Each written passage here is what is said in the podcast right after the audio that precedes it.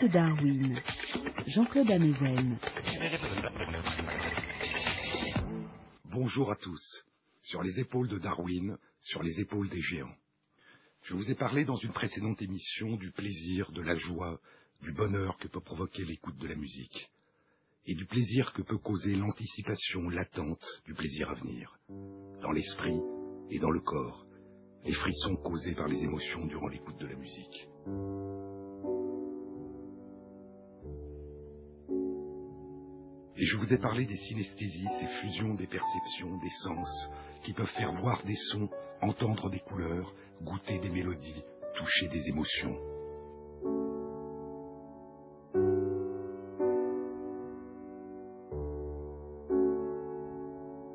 Comme de longs échos qui de loin se confondent, les parfums, les couleurs et les sons se répondent.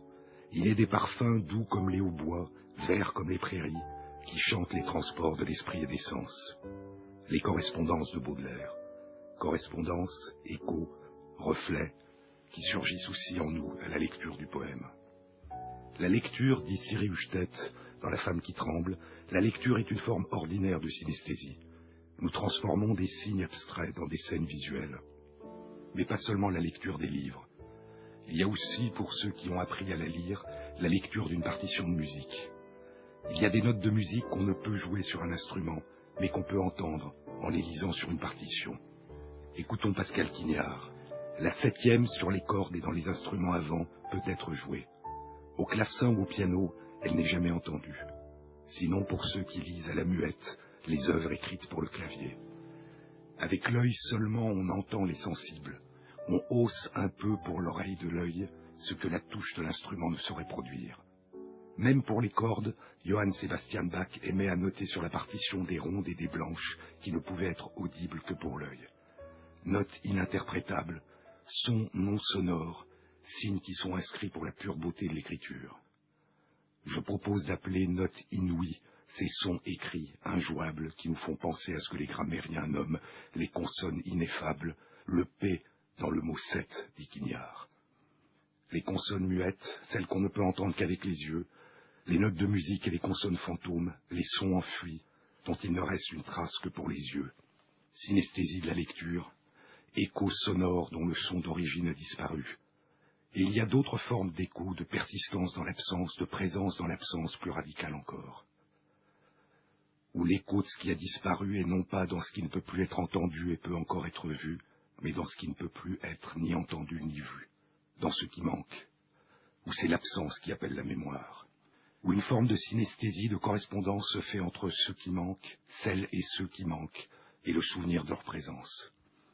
Il y a un livre de Georges Perec où manque la lettre de l'alphabet la plus fréquemment utilisée dans la langue française, la lettre E. Aucun des mots de la disparition ne contient la lettre E. Cette absence hante le récit. Elle construit le véritable récit à l'intérieur du récit, raconter malgré le manque, par-delà le manque, raconter le manque, construire en creux une mémoire qui témoigne de l'absence et de l'oubli, en révélant dans chaque mot écrit tous les mots, tous les récits perdus, parce que manque la lettre dont sont faits ces mots perdus. Peu à peu, l'absence de cette lettre devient perceptible, palpable, puis aveuglante. Sans eux, sans ceux et celles qui ont disparu, un récit de l'absence, un récit de la perte. La musique aussi est un récit. Elle raconte une histoire, mais elle ne dit pas l'histoire.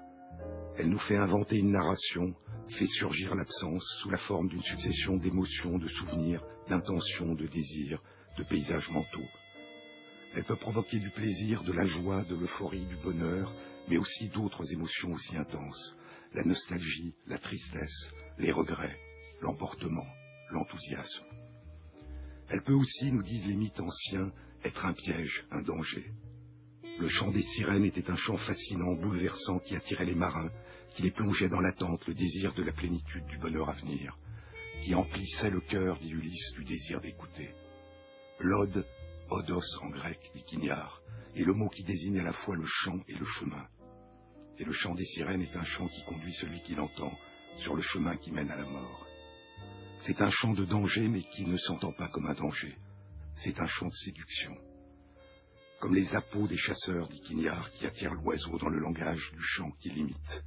les sirènes comme une image en miroir, comme une revanche des oiseaux sur les humains, les femmes oiseaux qui attirent, dans leurs pièges, les hommes chasseurs, une trahison de l'espoir, du désir, de la confiance, de l'attente du plaisir, de la joie. La musique peut être un mensonge, un instrument de chasse ou de vengeance qui fait prendre la route, qui ouvre le chemin. Comme la légende du XIIIe siècle que rappelle le conte de Grimm, le joueur de flûte d'Amelin, qui pour se venger attire et fait partir à sa suite au son de sa flûte les cent trente enfants de la ville et les conduit à leur perte.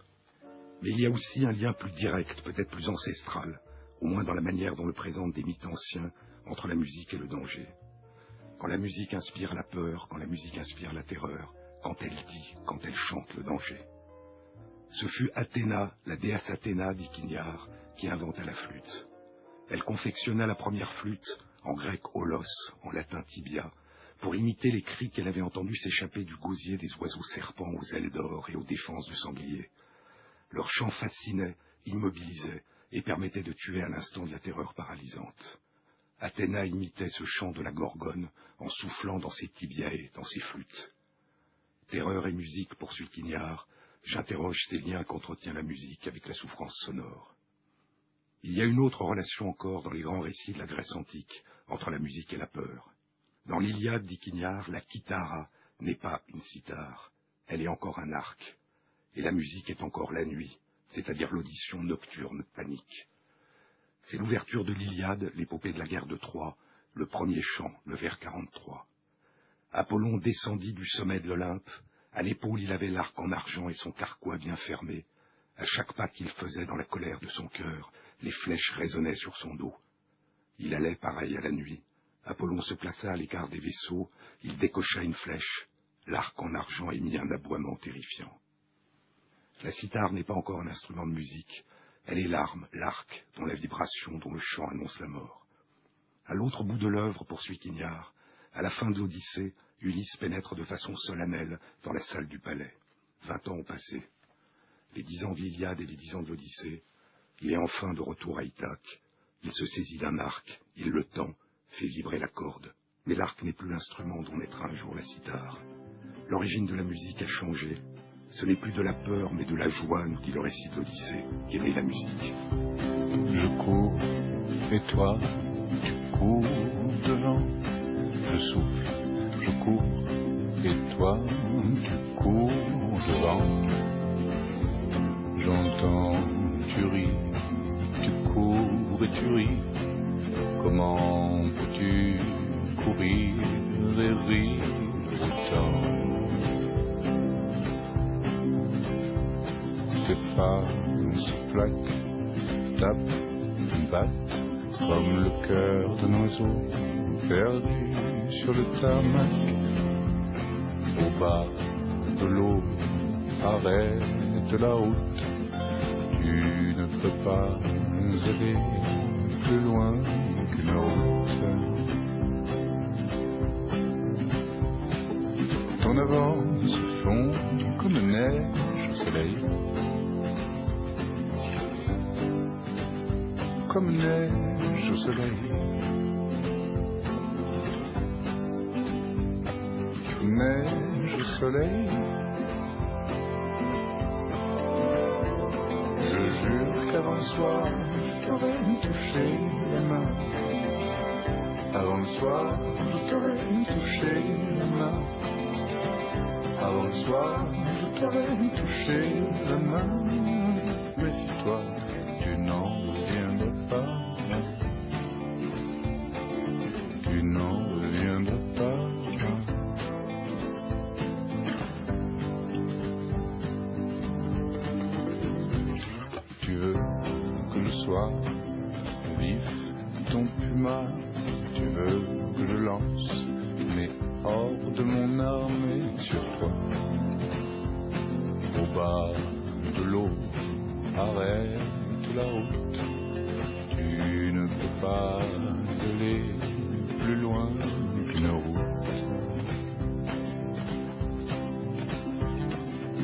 Ton avance fond comme neige au soleil. Comme neige au soleil. neige au soleil. Je jure qu'avant le soir, je t'aurais dû toucher la main. Avant le soir, je t'aurais dû toucher la main. Soir, je t'aurais dû toucher la main. Méfie-toi,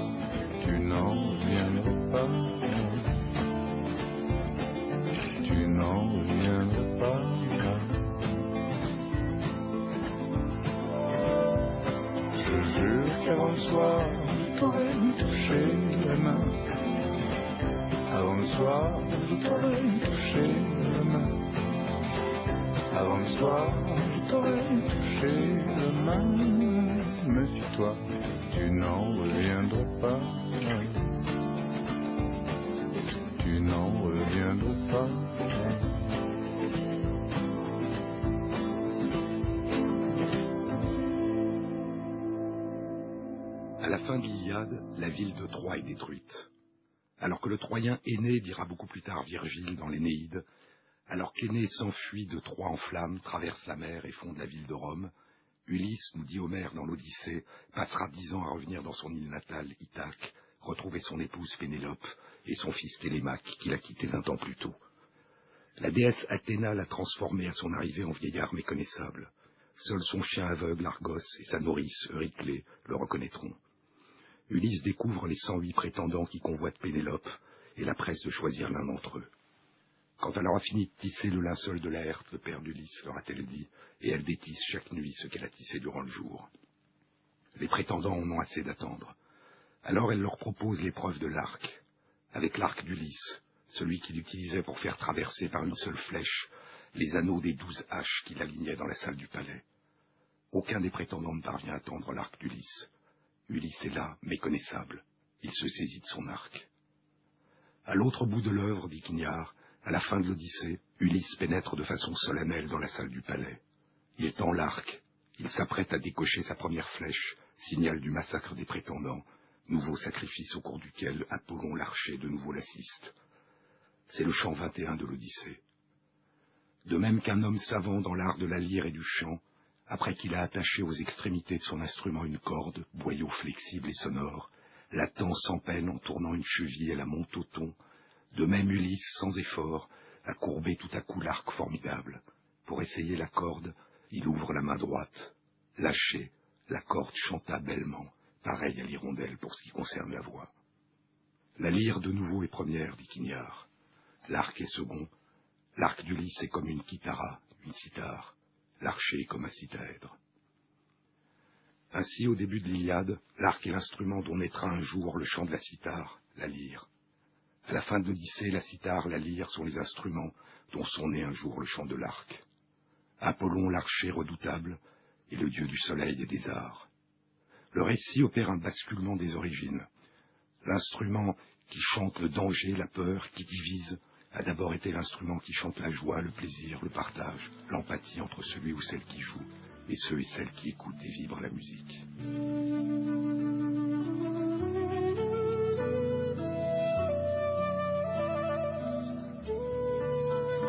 Il y a en Chine un rapport entre la musique, la joie et la peur. En chinois, le même caractère, des gongs et des tambours sur un support en bois, désigne la musique et la joie. Mais il y a un lien avec la peur. L'une des raisons pour laquelle la musique procure de la joie est qu'elle fait peur aux fantômes errants, aux quei. Elle les fait fuir. Le mot harmonie en grec, dit Quignard, décrit la façon d'attacher les cordes pour les tendre, pour les faire vibrer, pour les faire chanter. Cordes vocales, cordes de lyre, cordes de l'arc sont une unique corde, dit encore Quignard. Il n'est pas sûr que l'arc ait été inventé avant la musique à cordes. Avant la musique de la voix, avant la séduction, avant les berceuses, avant les pleurs, avant les cris de peur, d'alerte, de danger, avant les plaintes, avant le chant, avant le rire. Percevoir, ressentir, inventer dans le chaos des sons, des formes, des mouvements, des couleurs, des odeurs, des touchés qui nous parviennent et nous transforment, des régularités, des émotions, un sens, une signification, des souvenirs, des attentes, des désirs, des craintes, des projets. Une histoire où nous inscrire, un échange, un partage. La musique peut être joie, plaisir, euphorie, bonheur, nostalgie, tristesse, regret, espoir, amour, affection, enthousiasme, crainte, peur, terreur, plainte, langage. Les plaintes de la souffrance sont à l'origine du langage, dirait Queneau. Mais c'est un langage d'avant les langues, dont l'écho persiste aux marges des mots, dans l'ébauche d'un geste, dans l'effroi d'un regard, dans le cri et les pleurs d'un enfant qui ne sait pas encore parler, dans les gémissements d'une bête blessée. Quelque chose d'ancien, d'originel traverse toute plainte, quelque chose qui nous bouleverse. Sympathie, empathie, ces mots expriment l'une des formes les plus universelles de communion, signifient littéralement souffrir avec, prendre en nous la souffrance de l'autre, la partager et vouloir faire en sorte qu'elle cesse. Intérioriser les émotions et les intentions de l'autre, nous approprier en le revivant ce qu'il y a de plus intime, de plus singulier, de plus inconnaissable en chacun de nous, nos émotions, nos sensations, nos sentiments, nos mondes intérieurs, cette expérience étrange, obscure et merveilleuse qu'évoque Georges Semproun dans l'écriture ou la vie, cette expérience de la vie que la vie fait d'elle-même, de soi-même en train de vivre. Pour Darwin, c'était la capacité d'exprimer sur son visage, sur son corps, dans ses mouvements, dans sa voix, les émotions, les intentions les plus intimes, la joie, la peur, l'espoir, la détresse, l'affection, la passion, et la capacité pour l'autre de les percevoir et de les ressentir, qui avait été à l'origine chez nos lointains ancêtres de ce qui nous a rendus le plus humains.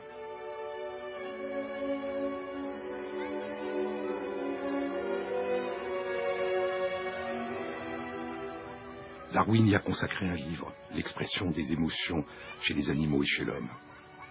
Il pensait que cette capacité de deviner, de ressentir, de partager les émotions et les intentions des autres avait deux origines majeures. D'une part, la séduction, la cour, le désir et le plaisir sexuel, la passion, les premières émotions esthétiques, à l'origine beaucoup plus tard des émotions artistiques, la beauté du chant et des parures visuelles, des parfums et des sensations de toucher, et d'autre part l'amour maternel, parental, l'attention au nouveau-né, à l'autre dans son état le plus vulnérable, l'attention à ses besoins vitaux et à ses émotions, le souci de l'autre. Et les neurosciences ont commencé à découvrir l'un des supports biologiques de cette capacité extraordinaire de partage, des réseaux de cellules nerveuses miroirs qui nous permettent de mimer, de vivre en nous ce dont nous ne percevons chez l'autre que les reflets. Réseaux de miroirs qui, pour Giacomo Rizzolatti, l'un de ceux qui les ont découverts, révèlent à quel point est profondément ancré en nous le lien qui nous rattache aux autres, et à quel point serait étrange l'idée d'un jeu qui existerait en l'absence d'un nous. Ressentir, c'est faire entrer la vie intérieure de l'autre dans la réalité, dans notre réalité. C'est reconnaître l'autre comme sujet. Les premiers réseaux de neurones miroirs ont été découverts il y a plus de 15 ans, chez nos parents lointains des primates non humains, des singes macaques rhésus, avant qu'on ne découvre leur présence en nous. Ce sont des réseaux miroirs dans des régions du cerveau impliquées dans la commande motrice, dans la réalisation d'un mouvement. Certains réseaux de cellules nerveuses s'activent quand nous tendons la main pour attraper un objet, d'autres quand nous portons un objet, un verre, à la bouche. Mais les mêmes réseaux miroirs s'activent quand nous voyons une personne faire ses gestes. Nous simulons en nous les actes que nous voyons d'autres faire. Nous nous approprions inconsciemment ces actes, les vivant assis en nous, mais aussi les intentions et les émotions qui les accompagnent. Nous nous mettons à la place des autres, mais nous savons, nous sentons que nous ne sommes pas en train de réaliser ces actes, que nous les ressentons sans les réaliser, pour au moins deux raisons. Des activités inhibitrices venant de nos propres régions de commande motrice, qui indiquent que nous n'avons pas nous-mêmes initié ces actions, et une absence de retour de la part des très nombreux récepteurs que nous avons dans nos articulations, nos tendons, nos muscles, notre peau, et qui ne nous renvoient pas les signaux qui accompagnent habituellement la réalisation d'un mouvement. Ainsi nous vivons le plus souvent, sans même le réaliser consciemment au début tout du moins, un état étrange, imaginaire, virtuel. Nous ressentons ce que vivent les autres, en faisant un mouvement, tout en sentant que ce n'est pas nous qui le faisons. Une forme de synesthésie, un état entre rêve et réalité qui nous attire. Ressentir ce que ressentent les autres, vivre par procuration. Tous les jours dans notre vie courante, ou dans ces occasions particulières, le spectacle, la danse, le théâtre, le cinéma, où c'est consciemment que nous entrons dans un monde magique, dont le but est de nous faire vivre intensément par l'intermédiaire des représentations intenses de la vie que nous font les artistes. La neige est éternelle, disait la vieille. Accroché à rien, on coule de source. La neige est éternelle, et puis la vie. Alors on se dit peut-être à demain. Ta tête sur mes épaules. Et si j'oubliais que tu pleurais, tu t'es posé, reposé une fois de plus. Que deviendraient les oiseaux sans tes soupirs? Que deviendront tes envies si tu expires? Quelquefois surpris, absent, qu'en reste-t-il?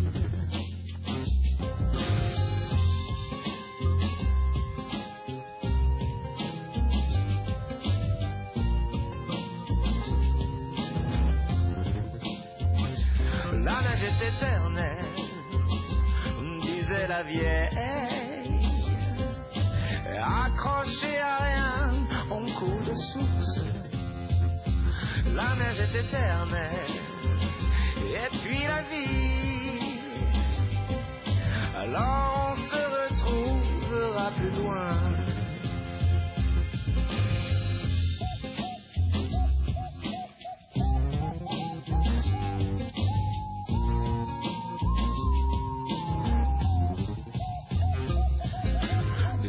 Secondes et quelques morceaux. Les nuages de Bacchus nous versent encore du vin.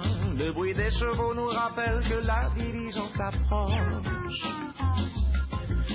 Les vieux devenus sourds attendent l'ultime voyage vers l'ouest, toujours plus à l'ouest.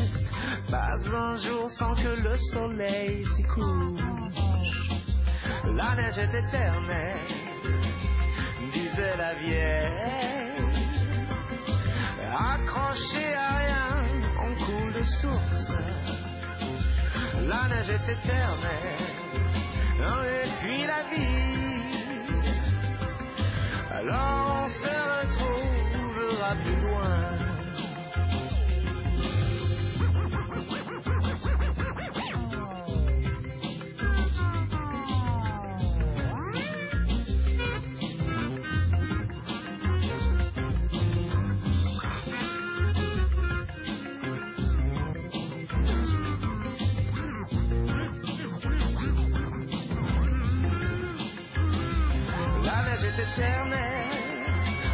sauf quand elles fond. Accroché à rien, on coule de source. La neige est éternelle, et puis la vie. Alors on se dit peut-être à demain.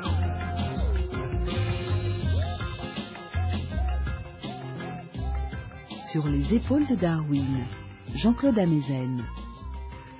La capacité à percevoir et à vivre en soi les intentions et les émotions des autres s'accompagne aussi d'une dimension sensorielle.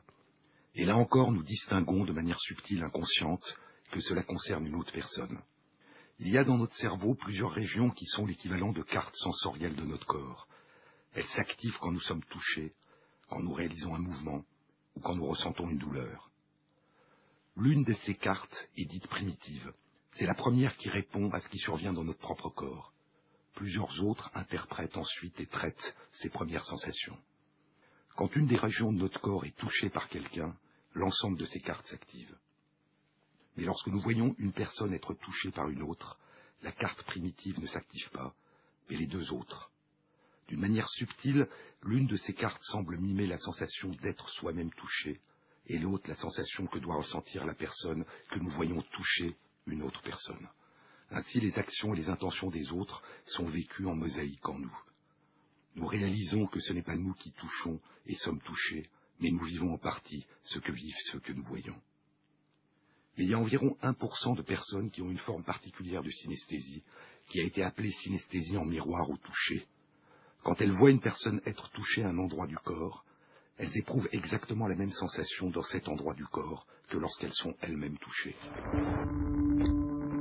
et des travaux récents indiquent que leur carte somatosensorielle primaire dans leur cerveau est activée de la même façon que lorsqu'elles sont elles-mêmes touchées. Lorsque nous observons une autre personne faire un geste pour saisir un objet ou manipuler un objet, ce n'est pas seulement cette action que nous mimons en nous, ni l'intention, le but de l'action que nous imaginons, mais nous imaginons ressentir ce que nous sentirions si nous faisions nous-mêmes ce geste, si nous touchions nous-mêmes cet objet. Et lorsque nous observons une expression particulière sur le visage d'une personne, joie, étonnement, peur, tristesse, nous mimons en nous non seulement les mouvements qui conduiraient à cette expression, mais les sensations et les émotions qui les accompagnent. Les recherches réalisées avant une opération du cerveau qui consiste à stimuler certaines régions du cerveau à l'aide d'électrodes montrent qu'il y a de petites régions qui, lorsqu'elles sont activées, entraînent chez la personne une intention et un désir de bouger une partie du corps sans qu'aucun mouvement soit réalisé. Il y a d'autres petites régions voisines dont la stimulation provoque un mouvement évident d'une partie du corps, mais la personne affirme qu'elle n'a pas bougé. Il y a d'autres régions encore dont la stimulation donne une sensation d'avoir bougé une partie du corps, mais rien n'a bougé. Lorsque nous faisons un mouvement, ces régions s'activent de manière coordonnée et séquentielle, en interaction avec d'autres régions du cerveau impliquées dans l'intention, les émotions, les souvenirs, et sont adaptées en temps réel en fonction des perceptions des différentes parties du corps en train de bouger, de la vision, de l'audition. Mais nous commençons à réaliser de quelle façon, lorsque nous voyons une autre personne bouger, différents réseaux miroirs peuvent s'activer dans différentes régions du cerveau et nous faire ressentir l'intention, le mouvement et la sensation que ce mouvement nous procurerait. Vivre en nous les mouvements, les intentions, les sensations, les émotions des autres et la douleur.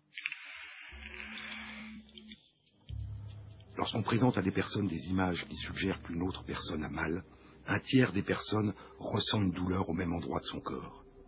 Deux tiers des personnes sont perturbées mais ne ressentent pas elles-mêmes la douleur. L'empathie peut être directement sensorielle, j'ai mal, ou seulement affective, je ressens que la personne a mal, mais je ne sens pas moi-même la douleur.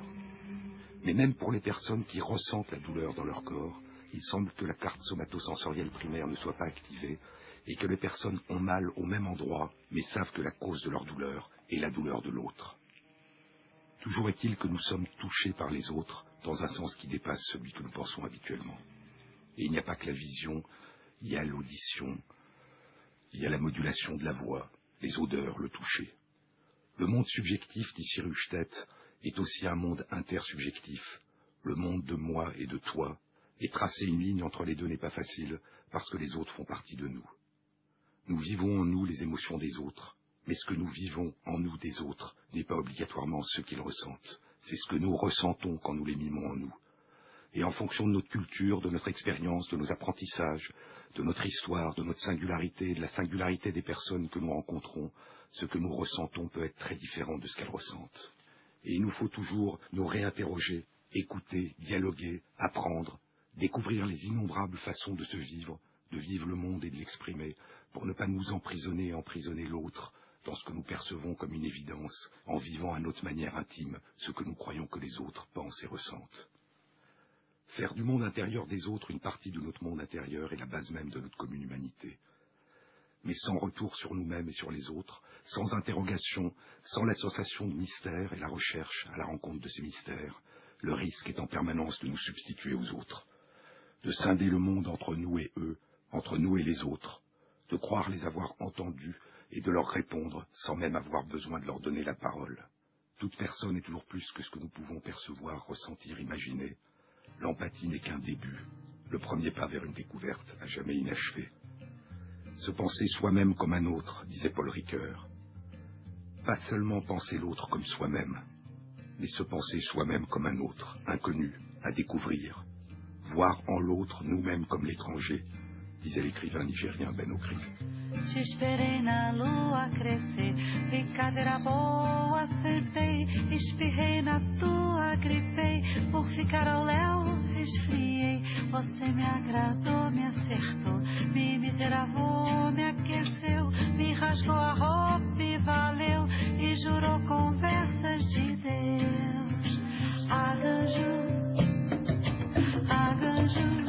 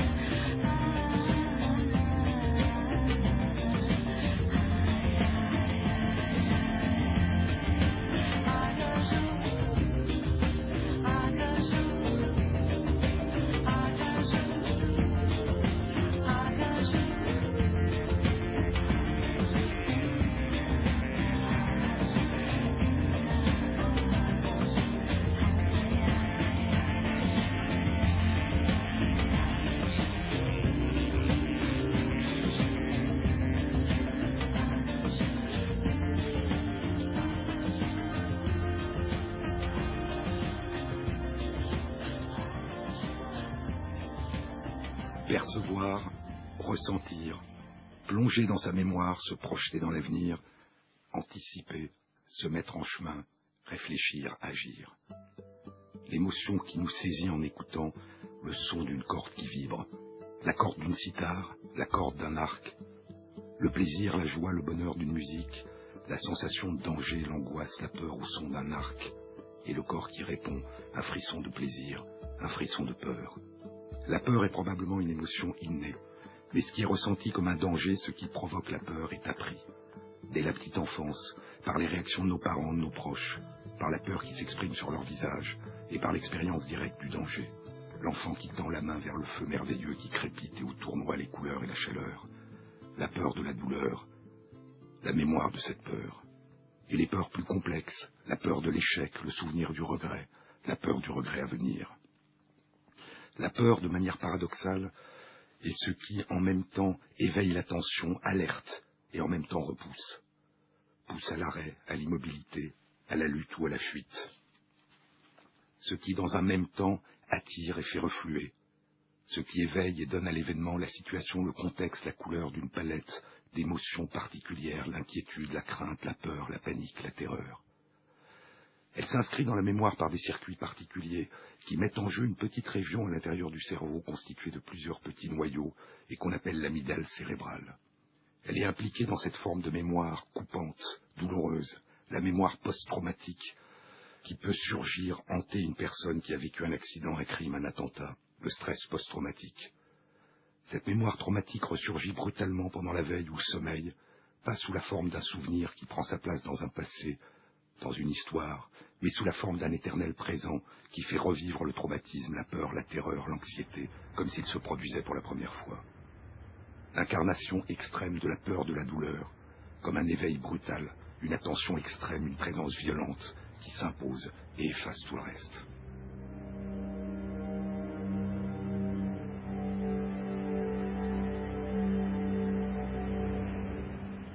Il y a des lésions rares de l'amygdale du cerveau qui effacent la peur. Il y a 17 ans, le neurologue Antonio Damasio publiait un article dans la revue Nature où il rapportait l'étude d'une personne âgée de 28 ans, Madame M, qui avait une lésion très rare, une lésion apparemment complète de l'amygdale du cerveau. Ses capacités de perception, de mémoire, de langage, de raisonnement étaient tout à fait habituelles. Mais elle disait ne pas éprouver la peur. Et l'article décrivait une difficulté à distinguer si un visage exprime la peur lorsqu'on lui présente des photos de visage. Elle reconnaît les expressions de joie, de tristesse, mais pas de peur. Madame M, qui a un caractère confiant et bienveillant, participera pendant 15 ans à de nombreuses recherches avec l'équipe de Damasio et avec d'autres. Et pendant plus de 15 ans, différentes équipes de chercheurs confirmeront, modifieront ou infirmeront, en grande partie, ces premières constatations dans des articles publiés dans les plus grandes revues scientifiques du monde. Il semble aujourd'hui que l'absence d'amygdale cérébrale fonctionnelle n'empêche pas, en tout cas chez Madame M, même si elle l'atténue ou la modifie de façon complexe, de reconnaître une expression de peur sur un visage. Mais que ressent Madame M elle-même? Elle sait qu'une personne exprime la peur sur son visage, mais que signifie pour elle cette émotion? Comment réagit-elle devant ce qui est perçu habituellement comme un danger? Ce n'est étrangement qu'au bout de 17 ans que Damasio, le chercheur qui a tant fait pour révéler l'importance des émotions dans les comportements, les raisonnements, les choix, et l'importance de l'amygdale cérébrale dans les réactions de peur, ce n'est qu'au bout de 17 ans que Damasio essayera d'explorer ce que pouvait ressentir Madame M. À la fin de l'année 2010, il publie une étude qui aborde cette question non pas dans l'environnement artificiel d'un laboratoire, mais dans des situations qui ressemblent plus à la vraie vie, des situations qui provoquent habituellement la peur, mais en évitant de faire courir à Madame M un danger réel. Avec son accord, il l'emmène dans un magasin où sont exposés des serpents et des araignées venimeuses exotiques, puis lui font faire une visite dans une baraque foraine de maisons hantées, et enfin lui projettent des extraits de films, dont des films qui suscitent l'angoisse, la peur ou la terreur. Elle ne manifeste aucun signe de peur et dit ne pas ressentir de peur mais elle a été très émue, excitée, et a trouvé ces situations particulièrement intéressantes et attirantes. Elle dit avoir ressenti une forme d'enthousiasme. Elle déclare que la plupart des personnes auraient peur dans ces situations, ce qui indique qu'elle reconnaît ce qui inspire la peur, comme elle reconnaît l'expression de peur sur les visages, même si elle ne la ressent pas comme telle. Son absence de peur, de frayeur, n'est pas une méconnaissance ou une indifférence aux situations qui induisent ces émotions. Mais ce qu'elle dit ressentir et exprime par son comportement, c'est un état d'excitation intense, une envie d'explorer, une forme d'attraction et une absence quasi complète de prudence, de réaction de retrait ou de fuite. Madame M a une réponse émotionnelle intense à ces situations qui d'habitude sont interprétées comme un danger, mais sa réponse émotionnelle n'a pas les caractéristiques de la peur. Elle a vécu dans sa vie des situations dangereuses, en a été victime, et décrit non pas de la peur, mais de la colère. Il semble qu'elle ait du mal dans sa vie courante à éviter les situations dangereuses. Peut-être même est-elle attirée par ces situations.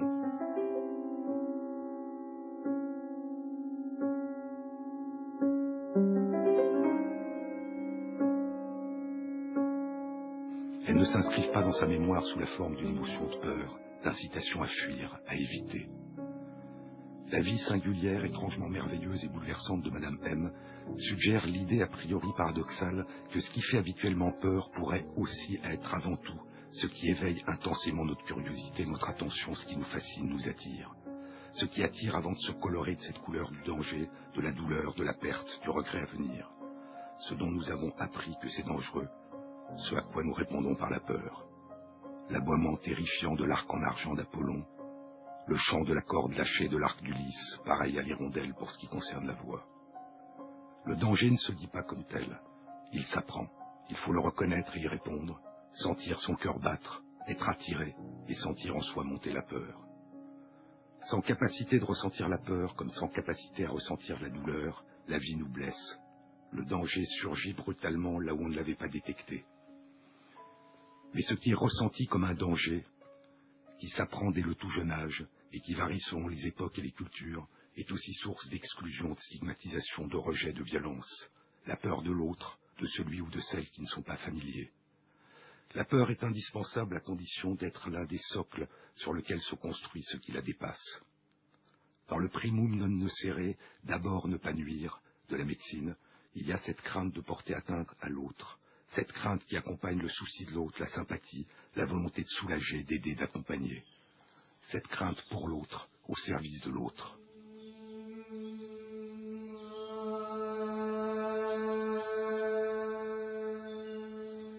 Se libérer de la peur, la dépasser, la mettre au service de la vérité, de la justice et de la compassion, disait l'opposante birmane Aung San Suu Kyi, dans un discours prononcé il y a 21 ans, deux mois après avoir remporté les élections que la junte militaire birmane au pouvoir a annulées après les avoir organisées.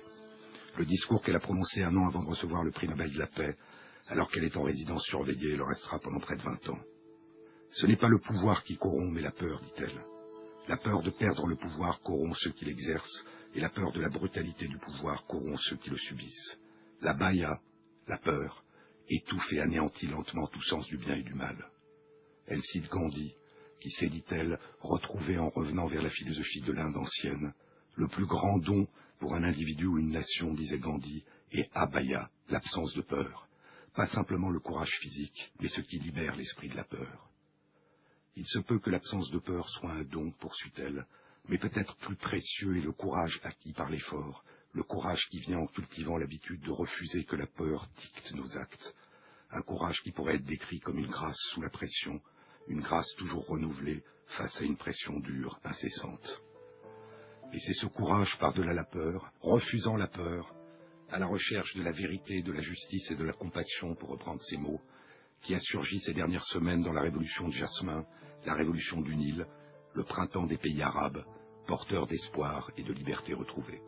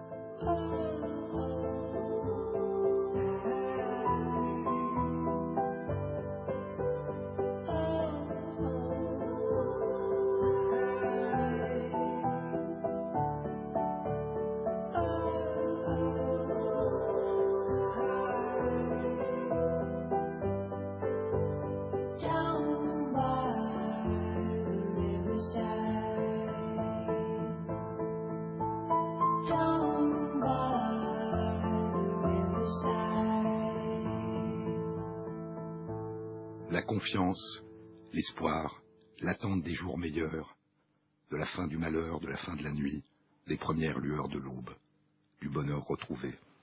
Dans une précédente émission, je vous ai parlé des effets des émotions sur le fonctionnement du corps, et parmi ces effets, ceux de la confiance et de l'espoir, ce qu'on appelle en médecine l'effet placebo. Placebo, je vais faire plaisir, je plairai. Mais le mot placebo a une histoire étrange qui précède de longtemps son utilisation à partir de la fin du Xe siècle en médecine. Saint Jérôme a traduit au IVe siècle des parties importantes de l'Ancien Testament et des psaumes, d'abord à partir du grec en latin, puis il a découvert que la traduction à partir de l'hébreu était plus authentique, et il l'a fait pour tous les textes, sauf les psaumes que les gens chantaient déjà, et dont on lui a dit qu'il ne fallait pas les perturber. Et donc sa traduction du premier mot du neuvième verset du psaume 116, qui dit en hébreu J'avancerai devant Dieu, et traduit en latin par placebo domino in regione vivorum, je plairai au Seigneur dans le pays des vivants. Au XIIIe siècle, quand des pleureuses et des pleureurs étaient payés pour participer à l'office des morts, ils chantaient en attendant l'office ce verset et étaient appelés par dérision des placebos pour désigner leur rôle d'acteur. L'idée était celle d'une fausseté, d'un mensonge, placebo, ce qui plaît, bien que la cause de ce plaisir, de cette joie, ne soit pas authentique. En médecine, l'effet placebo est le fait qu'une substance sans effet pharmacologique précis sur le corps, un peu de farine dans une gélule, peut avoir un effet favorable sur des symptômes d'une maladie si la personne qui reçoit ce placebo pense qu'il s'agit d'un médicament qui la soulagera en agissant sur la maladie. Le fait que l'absorption de rien, une gélule de farine, puisse avoir un effet bénéfique sur un patient a surtout été considéré pendant longtemps comme une source de gêne par la médecine.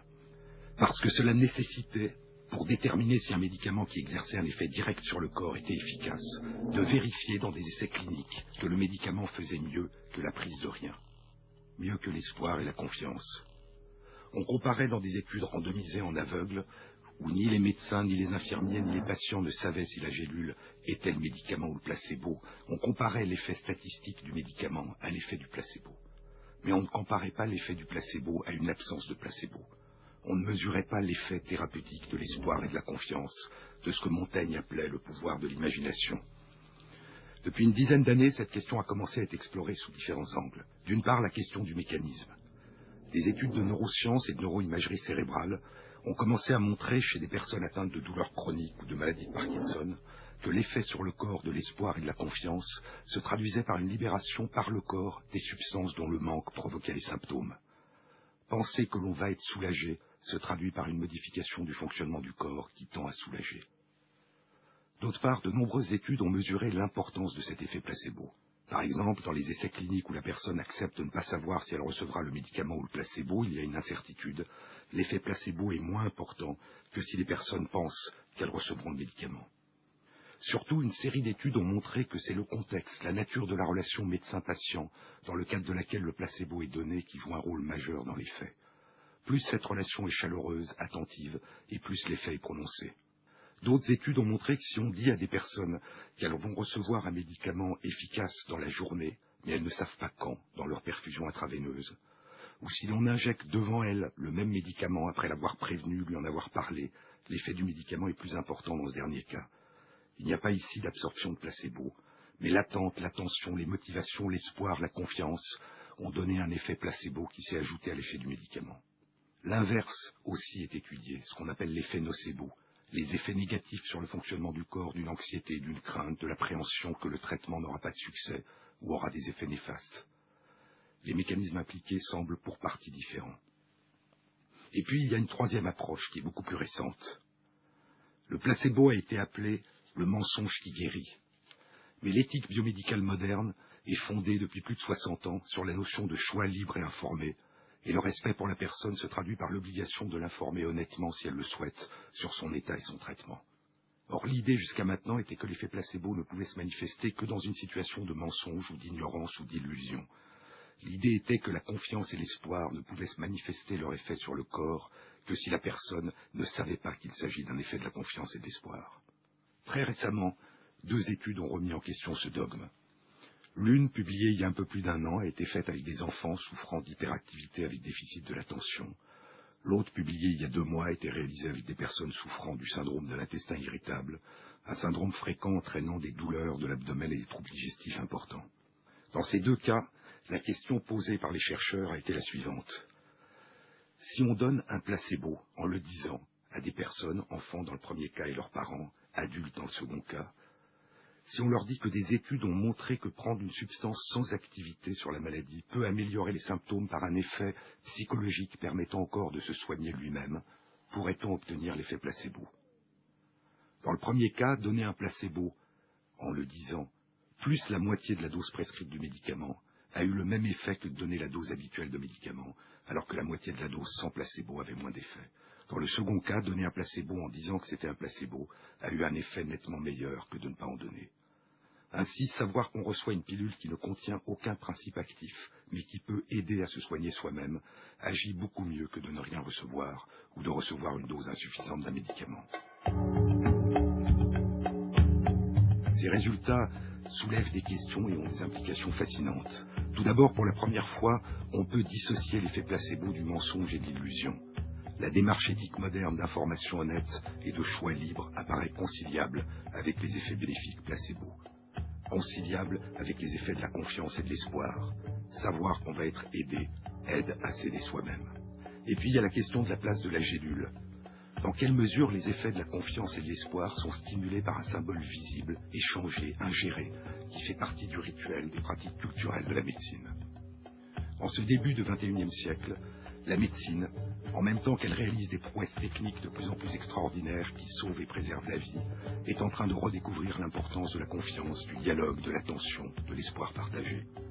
Et la médecine est en train de découvrir que cet espoir partagé peut, comme les prouesses techniques, être concilié avec une démarche éthique fondée sur l'honnêteté.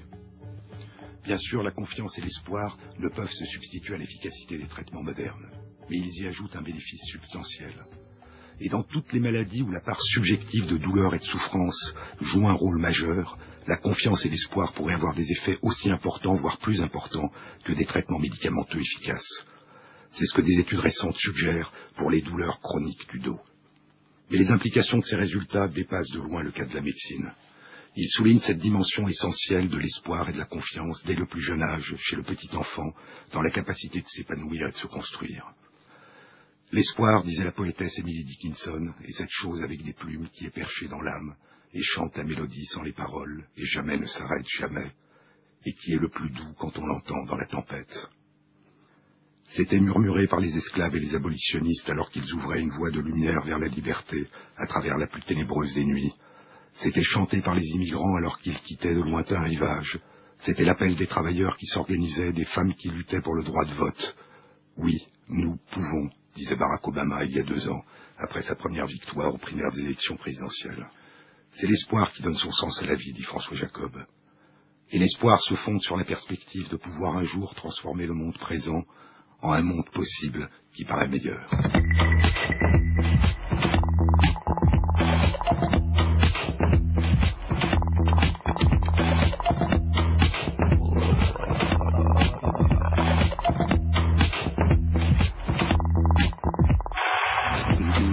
L'émission a été réalisée par Fabrice Lègle avec l'aide de Valentine Chedebois, à la technique Benjamin de Lagatinet, à la programmation musicale Thierry Dupin.